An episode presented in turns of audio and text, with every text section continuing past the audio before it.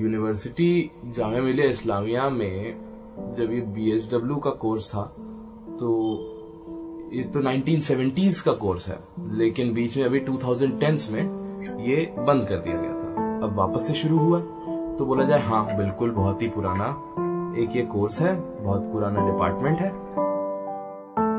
सात दिन की ओरिएंटेशन थी हमारी, और हर एक दिन में नया कुछ पता चलता कोर्स के बारे में। कि क्या कभी फ़ील्ड वर्क होगा और फ़ील्ड वर्क में विजिट्स होती हैं और वो बस एक दिन का है? ओरिएंटेशन से जो डिपार्टमेंट था वो बस यही चाहता था कि स्टूडेंट्स को समझ में आ जाए कि जिस कोर्स में उन लोगों ने इनरोल किया है, वो उस कोर्स के लिए सूटेबल है कि नहीं। यही ओरिएंटेशन थी और ओरिएंटेशन में बताया कि कैसे फ़ील्ड वर्क होता है। Social work as a profession क्या होता है? कैसे आगे आने वाले सालों में, सेमेस्टरों में हम लोगों की पढ़ाई चलेगी? हेल्पेज इंडिया की जो आइडियोलॉजी है, वो ये कहती है कि फैमिली अपने एल्डर्स की केयर रखे और ओल्ड एज होम्स में ना भेजे। Old age homes should be the last resort. जिन लोगों को बिल्कुल भी एक्सेस नहीं है बेसिक रिसोर्सेज जैसे पानी और खाने का तो वो भी प्रोवाइड करते हैं cooked meals and portable water ये तो बहुत ही मैंने सेमराइज करके बता दिया। यहाँ से वहाँ लोग चलते हुए दिख जाएँगे। हाथ उनके दीवारों से छूते हुए वो जा रहे हैं। कैंडल्स बन रही हैं, वो एक वर्कशॉप है। कपड़े सिल रहे हैं, उसकी भी एक वर्कशॉप है।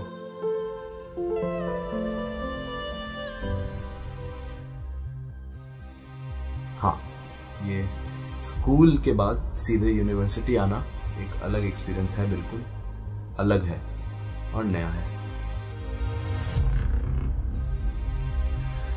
नमस्कार, आदाब, मैं हूँ इरफान और आप सुन रहे हैं लिसन विद इरफान और आज है हमारे साथ अबान, जो कि अभी बीएसडब्ल्यू उन्होंने शुरू किया है जामिया मिलिया इस्लामिया यूनिवर्सिटी से।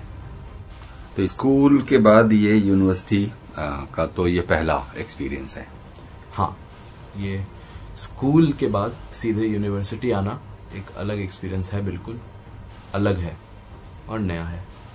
तो जो यूनिवर्सिटी में शुरू में तो कुछ ओरिएंटेशन हुआ और फिर बताया गया कि क्या पढ़ाया जाएगा। तो क्या बताया गया? ये कोर्स है क्या मतलब? ये करेगा क्या? ओरिएंटेशन से जो डिपार्टमेंट था वो बस यही चाहता था कि स्टूडेंट्स को समझ में आ जाए कि जिस कोर्स में उन लोगों ने इनरोल किया है वो उस कोर्स के लिए सूटेबल है कि नहीं। वो एक तरह से एक झलक थी कोर्स के अंदर। यही ओरिएंटेशन थी और ओरिएंटेशन में बताया कि कैसे फ़ील्ड वर्क होता है social work as a profession क्या होता है कैसे आगे आने वाले सालों में सेमेस्टरों में हम लोगों की पढ़ाई चलेगी। तो अगर स्कूल में पढ़ाए जाने वाले सब्जेक्ट्स को देखें और फिर यहाँ यूनिवर्सिटी में इस कोर्स में जो पढ़ाया जाएगा वो क्या क्या है? स्कूल में तो ओवरऑल पाँच सब्जेक्ट दे दिए जाते थे पढ़ने के लिए और वो आएँगे बोर्ड्स में और बोर्ड्स में तुम्हें एग्ज़ाम देना है अच्छा करना है। लेकिन यहाँ पे एक प्रोफेशन जो है सोशल वर्क उसके अराउंड रिवॉल्व करते हैं सारे जो भी सब्जेक्ट हैं। जैसे सोशोलॉजी है तो वो सोशोलॉजी सिर्फ़ सोशोलॉजी प्योर सोशोलॉजी नहीं है। वो sociology in relevance to social work है। तो अब कितना टाइम हो गया इस कोर्स को चलते हुए?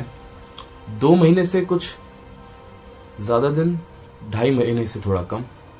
बस इतना ही टाइम हुआ है कोर्स को ज्वाइन किए हुए ओरिएंटेशन मिलाकर। यूनिवर्सिटी जामिया मिलिया इस्लामिया में, जब ये बीएसडब्ल्यू का कोर्स था तो ये तो 1970s का कोर्स है, लेकिन बीच में अभी 2010s में ये बंद कर दिया गया था। एंड अब वापस से शुरू हुआ तो बोला जाए हाँ बिल्कुल बहुत ही पुराना एक ये कोर्स है, बहुत पुराना डिपार्टमेंट है, लेकिन ये जो मेरा कोर्स है, अब अपडेट होके हमें पढ़ाया जा रहा है। जो ओरिएंटेशन में हमें बताया गया है कि क्योंकि प्रोफेशन है तो प्रोफेशन को हमेशा अपडेटेड रखना पड़ेगा। और जिस तरीके से अभी मैं पढ़ रहा हूँ उसमें तो लग ही रहा है कि अप टू डेट है। अच्छा तो इसमें कुछ तो क्लासेस होंगे। हम्म। क्लासेस के अलावा पहले से बता दिया गया था कि और क्या इसका टीचिंग का फ्रेमवर्क क्या होगा। टीचिंग का फ्रेमवर्क हम्म। ये सब हमें ओरिएंटेशन में ब्रीफ कर दिया गया था। सात दिन की ओरिएंटेशन थी हमारी। और हर एक दिन में नया कुछ पता चलता कोर्स के बारे में, कि क्या कभी फ़ील्ड वर्क होगा? कभी हमारा मतलब हर हफ़्ते फ़ील्ड वर्क होगा? और फ़ील्ड वर्क में विजिट्स होती हैं। और वो बस एक दिन का है। फिर बाद में सेमेस्टर आगे आने वाले सेमेस्टर्स में हमारा जाना होगा। एक्चुअल केस वर्क भी होगा। रूरल कैंप्स लेकिन अभी फ़िलहाल के लिए सिर्फ़ और सिर्फ़ एक ऑब्जर्वेशन विजिट्स हैं जो हमें एक्सपोजर देने के लिए बनाई गई हैं। ये हमें फ्रेमवर्क में बताया है मतलब कि एक तरह से सेंसिटाइज करने के लिए क्योंकि आए तो सब स्कूल से ही हैं है ये बैचलर्स का कोर्स मास्टर के कोर्स में शुरुआत से ही फ़ील्ड वर्क शुरू कर देते हैं। अच्छा तो इस कोर्स में कितने स्टूडेंट्स हैं? कितने लड़के कितने लड़कियाँ? लड़कियाँ आठ हैं और बाकी बच्चे लड़के हैं टोटल स्टूडेंट्स बाईस हैं। और ये काफ़ी वो है सरप्राइजिंग बात क्योंकि बाकी जो सीनियर कोर्सेज हैं वहाँ पे जो लड़कियाँ हैं वही मेजोरिटी है। सोशल वर्क एक फीमेल डोमिनेटेड प्रोफेशन है। स्कूल के कंपैरिजन में देखें तो यूनिवर्सिटी का जो टीचिंग स्टाफ और माहौल है उसमें क्या फ़र्क है? हम्म ये एक बहुत ही मेजर फ़र्क है। स्कूल का जो स्टाफ होता है और यूनिवर्सिटी का स्टाफ स्कूल का जो स्टाफ था, वो उसका काम ये था कि सिलेबस को कंप्लीट करवाया जाए और अपना काम करके आगे बढ़ा जाए। यूनिवर्सिटी का स्टाफ अभी फ़िलहाल जो जो दो महीने में मुझे नई बात पता चली है, नया जो लगा है मुझे, कि एक डिस्कशन का एनवायरनमेंट हमेशा बना रहता है यूनिवर्सिटी में। वहाँ पे तुम जाओगे और तुम्हें लेक्चर्स तो मिलेंगे ही, लेकिन लेक्चर से पहले ही, कुछ बताने से पहले ही वो क्वेश्चंस ज़्यादा प्रायोरिटी रखते हैं। कि क्लास क्या ऑलरेडी नोशंस हैं, क्या ऑलरेडी क्लास सोचती है। लेकिन स्कूल में ये नहीं होता था। स्कूल में जो सिलेबस है, उस सिलेबस के हिसाब से हमें पढ़ाया जाता था। ये फ़र्क है। एक टीचर्स तो टीचर्स की तारीफ़ करी जा सकती है बिल्कुल लेकिन जो फैक्चुअल है डिफरेंस वो यही है। तो अगर देखा जाए तो ऐसे आ, काफ़ी एक ड्रास्टिक कोई चेंज है इसमें स्कूल की पढ़ाई और इस दो महीने की यूनिवर्सिटी की क्लासेस में। मैं था साइंस का बैकग्राउंड था मेरा इस वजह से तो बिल्कुल बहुत डिफरेंस है। जो सोशल वर्क है, वो तो फैकल्टी ऑफ़ सोशल साइंसेज के अंदर अंडर आता है। तो फ़र्क सब्जेक्ट वाइज कह सकते हैं ये ह्यूमैनिटीज रिलेटेड सब्जेक्ट है, जो सोशल वर्क है। जबकि जो मैं पढ़ता था इलेवेंथ और ट्वेल्थ में, वो इक्वेशंस वो केमिकल फॉर्मूला टेबल्स टेबल्स और पीरियोडिक टेबल उससे रिलेटेड था। तो ड्रास्टिक तो बिल्कुल है चेंज मतलब एक तो ये कि सब्जेक्ट वाइज तो हो ही गया चेंज हम्म, हम्म। या कहा जाए कि डिसिप्लिन स्ट्रीम वाइज तो चेंज हो ही गया। बाकी जो स्कूल में टीचिंग का लर्निंग का जो प्रोसीजर है और यूनिवर्सिटी में इसमें क्या फ़र्क दिख रहा है? जैसे लर्निंग का ये फ़र्क है स्कूल में हमें एक डिफाइंड बुक दे दी जाती थी जिससे ही सिलेबस आता था। बुक में ये ये चैप्टर्स हैं। ये आएँगे बोर्ड्स में ये आएँगे, ये पढ़ने हैं, ये इक्वेशंस हैं। लेकिन जो कॉलेज है, जो यूनिवर्सिटी है, उसमें यह है कि हमें बुक्स पढ़नी है, जो एसेंशियल रीडिंग्स हैं डिजायरेबल रीडिंग्स हैं, हमें सिलेबस में इस तरीके से दिया जा रहा है। उन बुक्स से हमें खुद इंफॉर्मेशन निकालनी है हमें दी नहीं जाएगी। स्कैटर्ड है हर जगह। बुक को पढ़ोगे, उसके अंदर एक टॉपिक बहुत, एक लेंथ से डिस्क्राइब्ड है, और फिर उसके, उसको समझोगे, वही चीज़ लेक्चर में एक घंटे के अंदर अंदर समझा दी जाती है। लेकिन स्कूल में अगर एक बुक है, और बुक के अंदर एक कोई टॉपिक है, उस टॉपिक को उतनी देर में ही पढ़ाया जाएगा, जितनी देर में एक कोई स्टूडेंट खुद से भी पढ़ सकता है। ये फ़र्क है। अच्छा तो अब इसका जो क्लासरूम टीचिंग के अलावा जो फ़ील्ड विज़िट या उसको कह रहे हैं कि क्या पर्पज है उसका? जो फ़ील्ड वर्क के अंदर हमारी ऑब्जर्वेशन विजिट्स आती हैं उनका ये पर्पज है कि एक एक्सपोजर प्रोवाइड करना स्टूडेंट्स को कि क्या क्या इंडस्ट्री में इन होता है? कौन कौन से ऑप्शंस स्टूडेंट्स के लिए अवेलेबल है स्पेशलाइज करने के लिए? चाइल्ड चाइल्ड डेवलपमेंट और ओल्ड एज एडवोकेसी तो उनका पर्पज यही है एक्सपोजर विजिट्स अभी बताई गई हैं। एक सेमेस्टर के लिए हमारी एक्सपोजर विजिट्स हैं। और जो अभी तक मैं गया हूँ विजिट्स में उनसे ये पता चलता है कि ऑर्गेनाइजेशन कैसे चल रही है और ऑर्गेनाइजेशन में क्या क्या आता है उसके अंडर कैसे एम्प्लॉयमेंट अपॉर्चुनिटीज़ देती है। वो तो जाता हूँ तो ऐसा लगता है एडवर्टीजमेंट ही है उस ऑर्गेनाइजेशन का। तो कहाँ कहाँ गए? जैसे कि blind relief association Kulachi Manovikas Kendra which was a special मतलब चिल्ड्रन विद स्पेशल नीड्स का स्कूल शिखर, जो लाइब्रेरीज पे फोकस करता है विद मिनिमल चार्ज फिर विजन 2026 जो ह्यूमन वेलफेयर फाउंडेशन के अंडर आता है. और अभी सबसे रिसेंटली हेल्पेज इंडिया गया था मैं. तो ये जो जितने भी चार पाँच सेंटर हैं वो यूनिवर्सिटी से अगर यूनिवर्सिटी को बनाए सेंटर पॉइंट तो वहाँ से कितनी कितनी डिस्टेंस पे है और कहाँ कहाँ है? कुछ तो बहुत ही पास है और कुछ तो बहुत ही दूर। जैसे कि एक तो ओखला में ही है। एक स्टेशन पहले जामिया मिला इस्लामिया से मेट्रो स्टेशन पहले। और कुछ ऐसे हैं जो 20-25 किलोमीटर दूर है। लेकिन जो भी लोकेशन है, हमें खुद से ही जानी है। और ये सब दिल्ली में ही। हम्म। हाँ।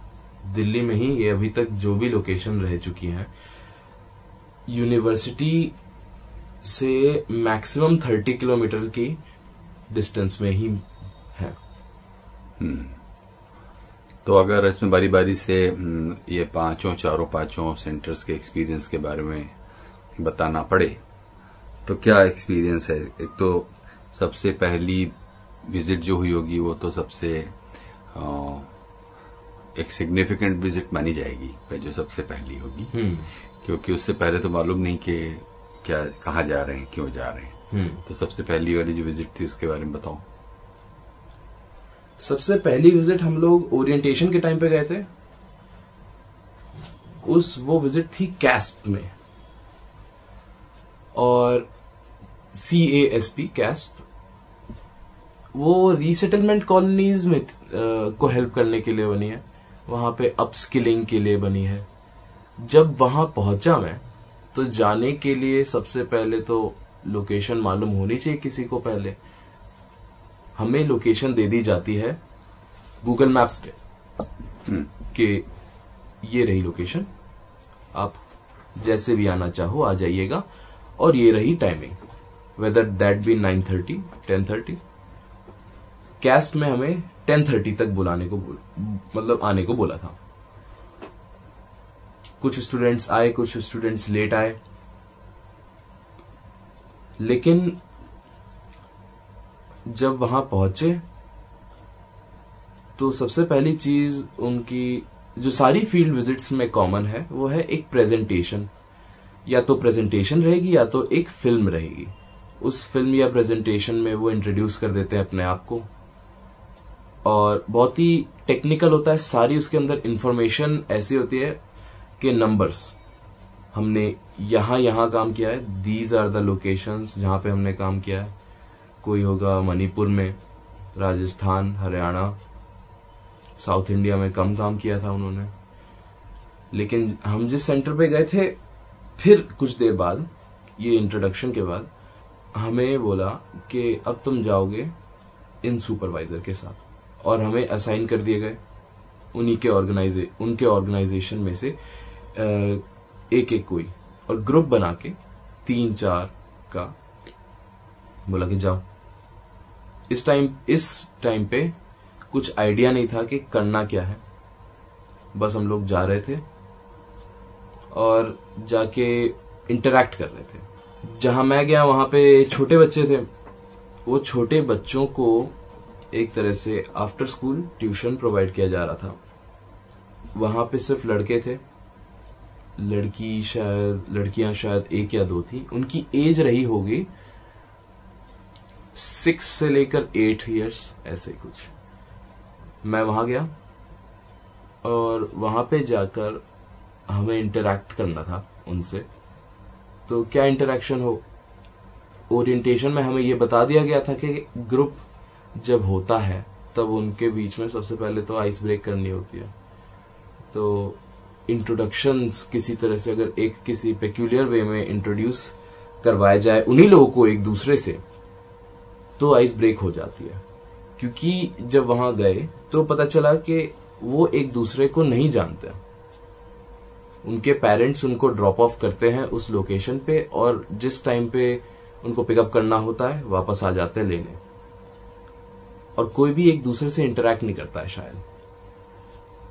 तो जब उनको एक दूसरे से एक गेम के तरीके से इंट्रोड्यूस करवाया, उसके बाद कुछ और ऐसे गेम्स खेले जिसके अंदर बच्चे इन्वॉल्व हो सके, तब तक हमारा टाइम हो गया था और हम लोग वापस चले आए।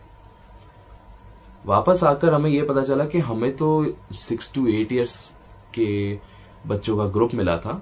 बाकी लोगों को फोर्टीन फिफ्टीन सिक्सटीन ईयर्स के भी मिले थे।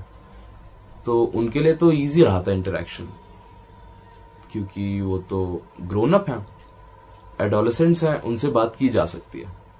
लेकिन जहाँ मैं गया था, वहाँ पे तो बच्चे एकदम, मानो उनका मुँह म्यूट पे था। वो कुछ नहीं बोलना चाह रहे थे, और ऑफ़ कोर्स क्यों बोलेंगे? उनसे अलग लोग आए हैं, उनकी तरह दिखते नहीं है, और कहीं बाहर से आए हैं। उनकी टीचर उनसे फेमिलियर है। हम तो नहीं थे हम तो पहली बार आए। एनीवेज बाकी लोग अलग अलग एज ग्रुप के बच्चों से मिले। एंड फिर से हमारी फिर से ब्रीफिंग हुई उस विज़िट में कि उन लोगों ने क्या काम किया है कहाँ कहाँ काम किया है और क्या था। तो ये जो ये पहली विज़िट थी। हम्म। तो ये कहाँ पर ये जो कैस्प है हम्म। ये कहाँ था? कि, किस मोहल्ले में कितनी दूर कहाँ था ये? और हम्म, जैसे तुम लोगों को तो मिले छह से आठ साल के एज ग्रुप के लोग। हम्म। बाकी लोगों को उसी कैस्प के उसी कैंपस में मिले बारह से चौदह सोलह साल के लोग। क्या हुआ मैं समझा नहीं हम्म। हाँ कंफ्यूजन ऐसा था कि एक लोकेशन हेडक्वार्टर्स टाइप जो था, वहाँ पे हमें ब्रीफ किया गया था। वो अलग था। उसके नीचे भी मतलब अगर फ़र्स्ट फ्लोर पे वो लोकेशन है जहाँ पे हम लोग बैठे थे तो फिर उसके जस्ट नीचे माइनस वन ग्राउंड फ्लोर मतलब अंडरग्राउंड नीचे वाले फ्लोर पे भी अडोलेसेंट्स थे जिनका ट्यूशन था। हम लोगों को वहाँ से थोड़ा distance like fifty hundred metres चल के जाना पड़ा गलियों में से क्योंकि जो जगह थी वो थी मदनपुर खादर रीसेटलमेंट कॉलोनी वहाँ से जाते हुए हम लोग uh, छोटे से एक कमरे में गए वो भी ऊपर फ़र्स्ट फ्लोर पे था और वहाँ पे ही वो मुझे सिक्स टू एट इयर्स के बच्चे मिले। बाकी एक और शायद ग्रुप था, वो एक बाकी जो ग्रुप था, उनको भी किसी एक लोकेशन में हमारी तरह ही ले गए होंगे। लेकिन जो तीन ग्रुप में से पहला ग्रुप था, वो नीचे ही गया था हेडक्वार्टर्स के, जहाँ पे 14 टू 15 इयर्स के स्टूडेंट्स थे। तो जो लोकेशन थी, वो कौन वो थी ओखला विहार मेट्रो स्टेशन के पास शायद। इंटरेक्शन के बाद जब हम लोग वापस उस लोकेशन पे आए, तब हमें यह भी पता चला कि वहाँ पे हर किसी के लिए कंप्यूटर अवेलेबल हैं, जिनको इंटरेस्ट हो इस चीज़ में अपने आप को स्किल अपनी बढ़ाने का। अपनी अगर उनको स्किल बढ़ानी है सो वो कैस में आकर अपने आप को एनरोल कर सकते हैं और एक तरीके से वो डिजिटली लिटरेट हो सकता है। मदनपुर, खादर रिसेटलमेंट कॉलोनी के अंदर ही कैस की यूनिट थी जहाँ पे हम लोगों की फ़ील्ड विज़िट थी। और वो है दिल्ली में। ठीक है और दूसरी फिर या फिर अगली नेक्स्ट अगली फ़ील्ड विज़िट थी हमारी विजन 2026 में जो है ह्यूमन वेलफेयर फाउंडेशन का एक पार्ट उसके लिए हमें ओखला विहार के पास ही आ, उनका हेडक्वार्टर्स था जो जब वहाँ पहुँचे चल के गए हम लोग तो ऐसा लगा कि इससे बड़ा हेडक्वार्टर होता। लेकिन बात यह है कि हर कोई वहाँ क्योंकि सोशल वर्क का जो प्रोफेशन होता है उसमें फ़ील्ड वर्क ही एक मेजर चीज़ है वही एक स्पाइन है इस वजह से जो मेजोरिटी ऑफ़ स्टाफ है वो फ़ील्ड में है। इस वजह से ज़्यादा लोग नहीं थे उस हेडक्वार्टर्स में। विजन 2026 की फ़ील्ड विज़िट में जब सब लोग पहुँचे, तब हमें एक सेमिनार हॉल में बैठाया गया, जहाँ पे एक स्क्रीन थी। और जैसे प्रेजेंटेशन कैस्ट में दिखाई गई, वैसे ही विजन 2026 में हमें एक मूवी दिखाई गई। जब सारे स्टूडेंट्स वहाँ पे पहुँच गए थे, तब पता चला कि जो हेडक्वार्टर है, वो एक रेजिडेंशियल बिल्डिंग के अंदर है। जैसे बिल्डर फ्लैट्स होते हैं, जैसे चार चार फ्लोर की एक बिल्डिंग होती है, जिसके अंदर नॉर्मल लोग रहते हैं, गलियाँ होती हैं तो टॉप फ्लोर पे उनका मेन सेमिनार हॉल है थर्ड फ्लोर पे उनका ऑफ़िस है फ़र्स्ट फ्लोर पे उनका एक और ऑफ़िस है। हमें सेमिनार हॉल में बैठाया गया था, वहाँ पे हमें एक स्क्रीन प्रोवाइडेड थी जिसपे हमें एक फ़िल्म दिखाई गई, जो विजन 2026 को इंट्रोड्यूस करे। विजन 2026 एक बहुत ही वास्ट प्रोग्राम है, जो काफ़ी सारी फील्ड्स में एक्सपैंड करता है, जैसे कि hospitals orphanages schools health care और जो जिन लोगों को बिल्कुल भी एक्सेस नहीं है बेसिक रिसोर्सेज जैसे पानी और खाने का तो वो भी प्रोवाइड करते हैं। Cooked meals and portable water ये तो बहुत ही मैंने सेमराइज करके बता दिया, लेकिन उन्होंने अच्छे से डिस्क्राइब किया था। विजन 2026 में हमें ये पता चला कि स्कीम्स अवेलेबल हैं और लोग अवेल कर सकते हैं, लेकिन जब उसको अवेल करने जाते हैं, तब उनको फेस करना पड़ता है मिस इन्फॉर्मेशन उनको फेस करनी पड़ती है। ऐसी बातें कि जो लोग स्कीम को, उनको प्रोवाइड करेंगे, वो बोलेंगे कि नहीं, तुम्हें और पैसे देने पड़ेंगे। दे आर करप्ट उनको ब्राइब्स चाहिए। ऐसी स्टोरीज अवेलेबल हैं उनकी वेबसाइट पे विजन 2026 की। कितनी एक्यूरेट है, मुझे नहीं पता, लेकिन इनके कोऑर्डिनेटर्स सबसे इनका एक क्रूशल पार्ट है, इस ऑर्गेनाइजेशन का। कि जो फ़ील्ड वर्क में गए हुए हैं सारे लोग, वो वहाँ पे रहते हैं, वो कम्युनिटी से मिलते हैं, उनकी प्रॉब्लम्स देखते हैं और फिर बाद में अगर कोई पैन कार्ड की ज़रूरत है, आधार कार्ड की ज़रूरत है तो वो बनवाएँगे। अगर उनको कुछ किसी स्कीम से लिंक करवाना है तो वो करवाएँगे। लिटरेसी जहाँ नहीं है स्पेशली वहाँ पे जाकर ये करेंगे अपना काम।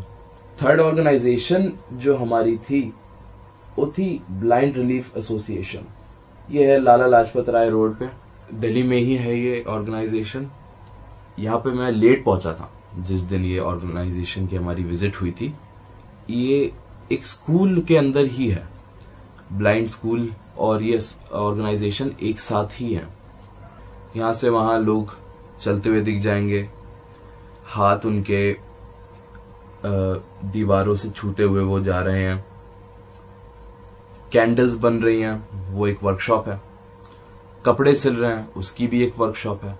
उसको देखते देखते कॉरिडोर में चलते चलते जाएँगे तो एक क्लासरूम आएगा। तो उस क्लासरूम में हमें बैठाया गया था। उस क्लासरूम में हमें बैठकर थोड़ा सा ब्रीफ किया कि क्या करना पड़ता है, कैसे, क्या प्रॉब्लम्स आती हैं, जो मैंने मिस कर दिया था। तो ब्रीफिंग के बाद स्टूडेंट्स को ले गए थे लाइब्रेरी हमें दिखाया था लैब, कंप्यूटर लैब। हमने दो वर्कशॉप देखी थी, जो उनमें से एक थी कैंडल मेकिंग एक थी स्टिचिंग एंड स्विंग और शायद एक मसाज पार्लर मसाज पार्लर क्योंकि जो ब्लाइंड होते हैं, उनको तो दिखाई देगा नहीं, लेकिन उनके हाथ पैर तो सब एकदम काम करेंगे। वो मसाज कर सकते हैं। उनको मसाज करना सिखाया जाता है। मतलब जो भी चाहेगा ये सीखना।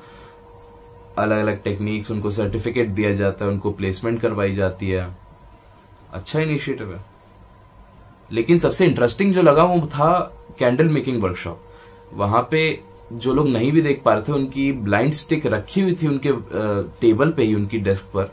और वो साथ साथ में अगर कैंडल का कोई एक मेटल पीस है, उसको बनाना है एक मशीन से स्टैंप करके, दबाकर तो वो मेटल पीस अंदर डाल रहे हैं, उसको दबा रहे हैं, निकाल रहे हैं और बहुत जल्दी जल्दी ये काम कर रहे हैं क्योंकि उनको टच से ही ये प्रोफेशन आ गया है।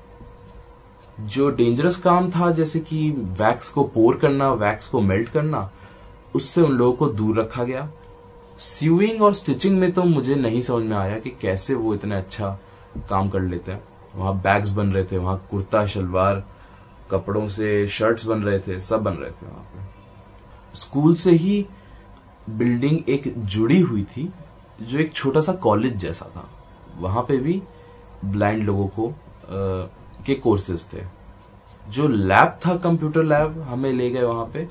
उसमें एक एक एक्सेसिबिलिटी सेटिंग होती है कंप्यूटर्स में कि कोई भी लेटर कीबोर्ड पे अगर टाइप किया जाए तो वो आवाज़ आएगी। तो उस चीज़ को यूज़ करते हुए उन लोगों ने कंप्यूटर चलाना सीख लिया। उन लोगों ने यानी six, seventh, eighth, ninth, tenth के बच्चों ने।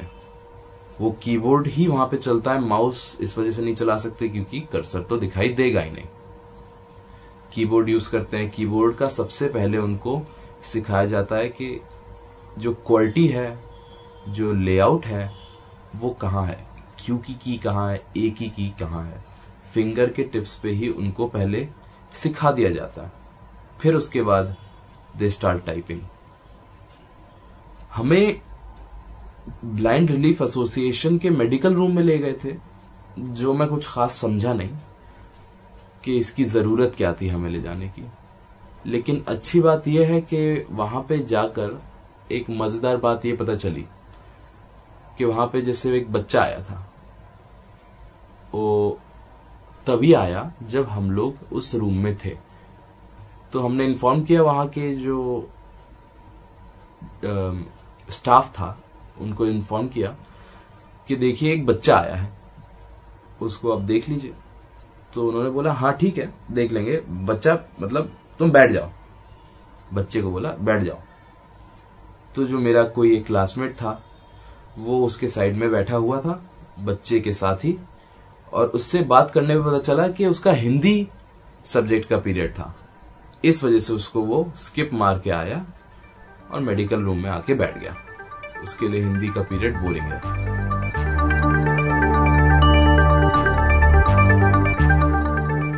उसके बाद हमारी विज़िट थी कुलाची मनोविकास केंद्र। वो एक स्कूल है, एक चिल्ड्रन विद स्पेशल नीड्स के लिए। कुलाची मनोविकास केंद्र केशवपुरम में है। हम वहाँ मेट्रो से गए। कुछ लोग कैब से आए थे। हम लोग पहले ही स्कूल में घुस गए थे। स्कूल में घुसे वहाँ पे ऑलरेडी प्रिपरेशन हो रहा था रामलीला के प्रोग्राम के लिए। कोऑर्डिनेशन हो रहा था टीचर कर रही थी कोऑर्डिनेट और बच्चे वही। किसी को डाउन सिंड्रोम किसी को ऑटिज्म और किसी को सेंसरी इश्यूज़ कुछ देर बाद हम लोग वहाँ से निकल ही गए थे। फिर हम लोग चाय पीने चले गए थे, क्योंकि ऑफिशियली हमारी विज़िट स्टार्ट नहीं हुई थी।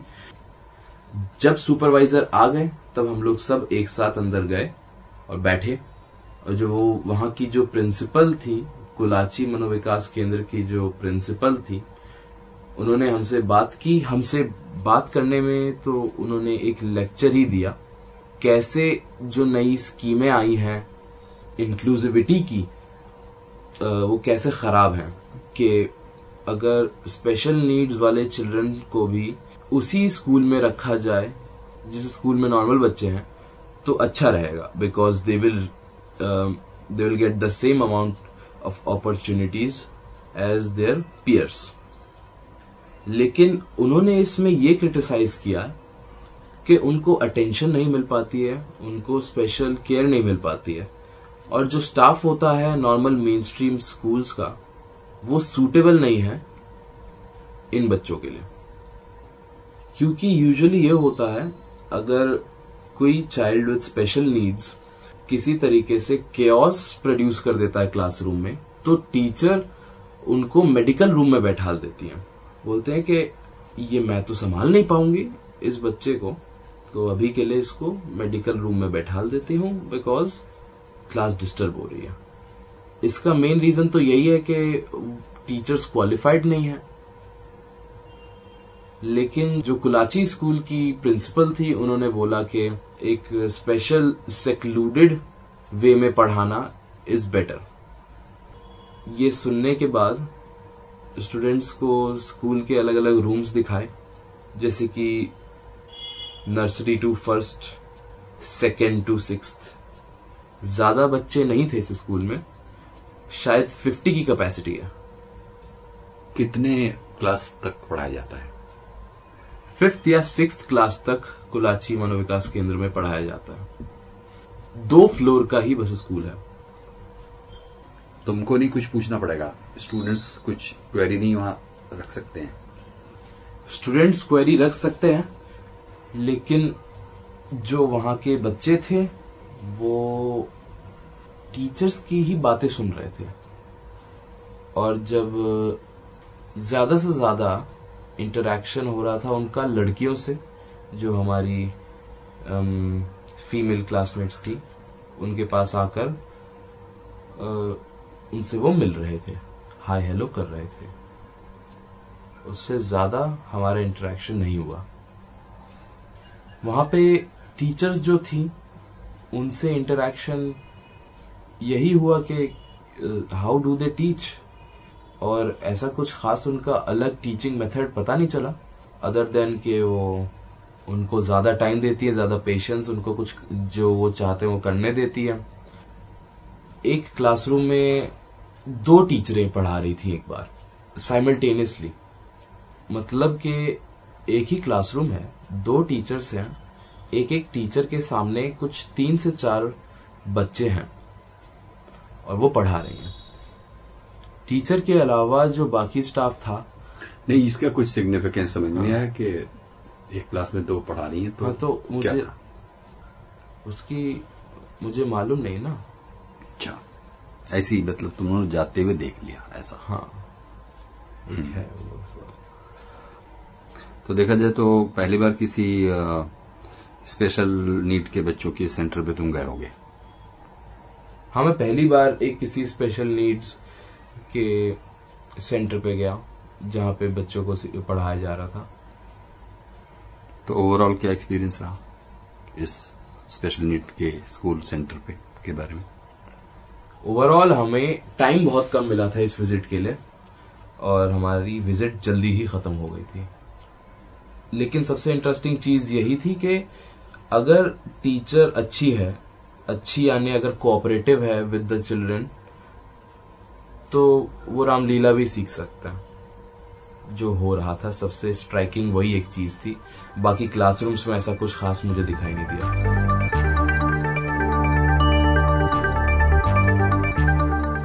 अगली विज़िट थी शिखर एनजीओ में। शिखर का जो एनजीओ है, वो ओखला विहार में ही है। और जिस सेंटर पे हम लोग गए थे, वो ओखला विहार मेट्रो स्टेशन के नीचे एक पुलिस स्टेशन है। उसी के अंदर एक लाइब्रेरी है। उस लाइब्रेरी में हम लोग गए थे। और सिर्फ़ एक लाइब्रेरी नहीं है, दो लाइब्रेरीज हैं।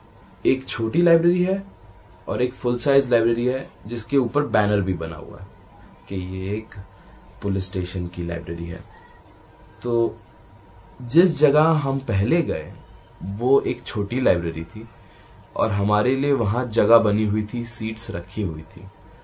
उस लाइब्रेरी में हम लोग बैठे जब जाकर, तब जो शिखर के रिप्रेजेंटेटिव थे, उन्होंने बताया कि कब से वो 2001 से ये अपना काम कर रहे हैं, क्या काम कर रहे हैं, कि शिखर एनजीओ स्टार्ट हुआ कैसे स्कॉलरशिप से, और अब ये एक 16 लाइब्रेरीज का एक क्लस्टर बन गया, जो दिल्ली में स्पैंड आउट है।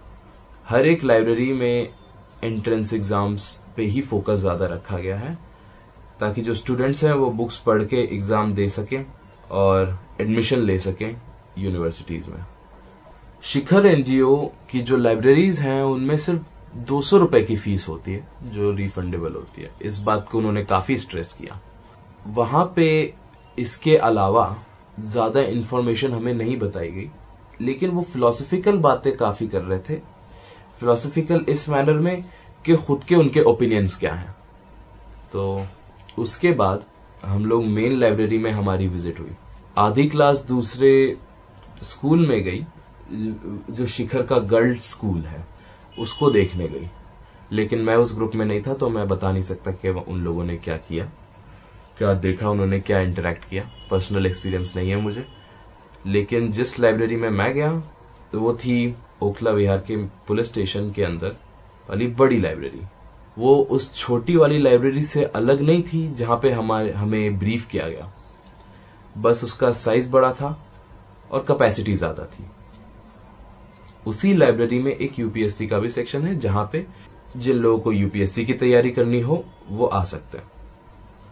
यूपीएससी वाले सेक्शन में एलिजिबल होने के लिए किसी भी स्टूडेंट को एक अटेम्प्ट देना कंपलसरी है और तीन महीने तक बैठना consistently in the normal library भी कंपलसरी है।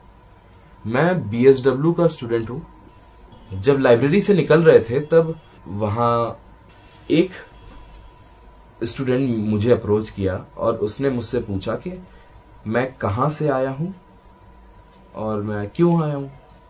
तो जब मैंने उसको बताया कि मैं जामिया मिलिया इस्लामिया से आया हूँ डिपार्टमेंट ऑफ़ सोशल वर्क और मेरी ये फ़ील्ड विज़िट है तो उसने बताया कि वो भी प्रिपरेशन कर रहा है मास्टर्स ऑफ़ सोशल वर्क के लिए।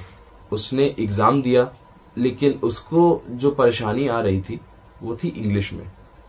अब उसका ये सेकेंड अटेम्प्ट होगा अगले साल। तो इस तरह शिखर की विज़िट खत्म हुई। हाँ। उसके बाद? सबसे रीसेंट विज़िट जो थी वो थी हमारी हेल्पेज इंडिया। हेल्पेज इंडिया एक एनजीओ है जो एल्डर्स के लिए काम करता है। रिसेंट विज़िट का मतलब हुआ कि आज है 29 अक्टूबर 2023 तो कुछ पिछले हफ़्ते या क्या?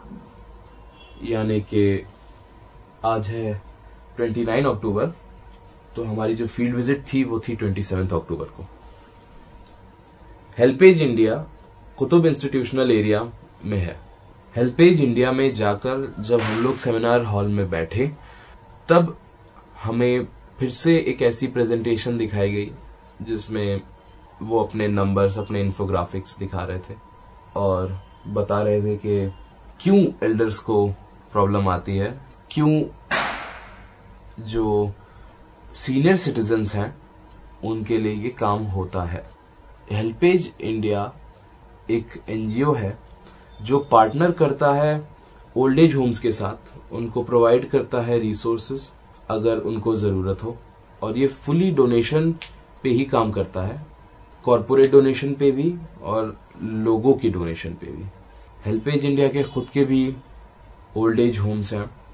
लेकिन हेल्पेज इंडिया की जो आइडियोलॉजी है, वो ये कहती है कि फैमिली अपने एल्डर्स की केयर रखे। और ओल्ड एज होम्स में ना भेजे। Old age homes should be the last resort वो बताते हैं कि एल्डर्स को प्रॉब्लम्स फेस करनी पड़ती है, जो सबसे पहले ऑब्वियस है कि उनकी हेल्थ फेल करती है। इकोनॉमिक इनसिक्योरिटी आ जाती है।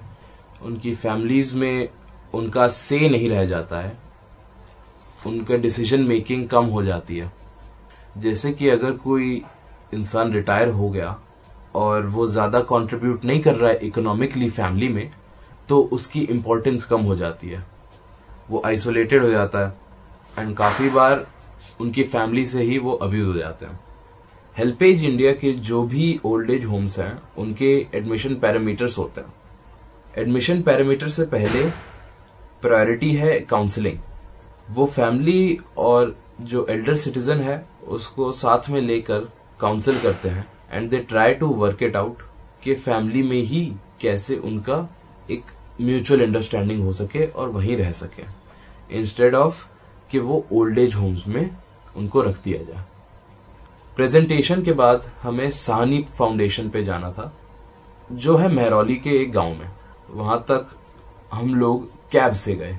चार कैब करवा के हम लोग उस महरौली के गाँव तक पहुँचे, क्योंकि सब लोग अलग अलग टाइम पे निकले थे हेल्पेज इंडिया से तो सबको अलग अलग टाइम लगा आने में। इस वजह से पहले हम लोगों ने वेट किया और उसके बाद हम लोग एक हॉल में बैठे। उस हॉल में बाकी जो सीनियर सिटीजन्स थे, जो ओल्ड एज होम में रिजाइड कर रहे थे, वो भी आए। हम और हमारी सुपरवाइजर मैम हेल्पेज इंडिया के सुपरवाइजर और जो ओल्ड एज होम के रेजिडेंट्स थे, सब एक हॉल में बैठे हुए थे। उसके बाद इंटेंडेड ये था कि किसी तरीके का इंटरेक्शन हो और इंटरेक्शन में सबसे पहले एक एल्डरली औरत ने आके ये बताया, उन्होंने ही इनिशिएट की बात कि कैसे वो इस ओल्ड एज होम से पहले दो ओल्ड एज होम्स में रह चुकी हैं, जहाँ पे कांस्टेंट अब्यूज रहता है। साहनी फाउंडेशन जैसे होम्स काफ़ी रेयर होते हैं। अगर उनकी बात से अज्यूम किया जाए। ऐसी सीरियस बात के बाद गाना और शायरी ही हुई थी। जो गाना शुरू हुआ था, वो भी एक बूढ़ी आंटी ने ही गाना शुरू किया था। और जिस तरीके से उन्होंने गाया पुराना एक हिंदी फिल्मी गाना, लगा कि वो एक प्रोफेशनल सिंगर हैं। कोई भी उनकी आवाज़ में ना वॉइस क्रैक आया, ना ही उनकी टोन डिस्टॉर्ट हुई। उसके बाद बाकी अंकल लोगों ने भी गाया। एक दो आंटी ने भी गाया। एक आंटी को सुनाई नहीं देता था ढंग से इस वजह से उनका गाना काफ़ी डिस्कॉर्डेंट था और आ, बोला जाए कान में दर्द करने वाला गाना था। लेकिन गाना तो गाना होता है।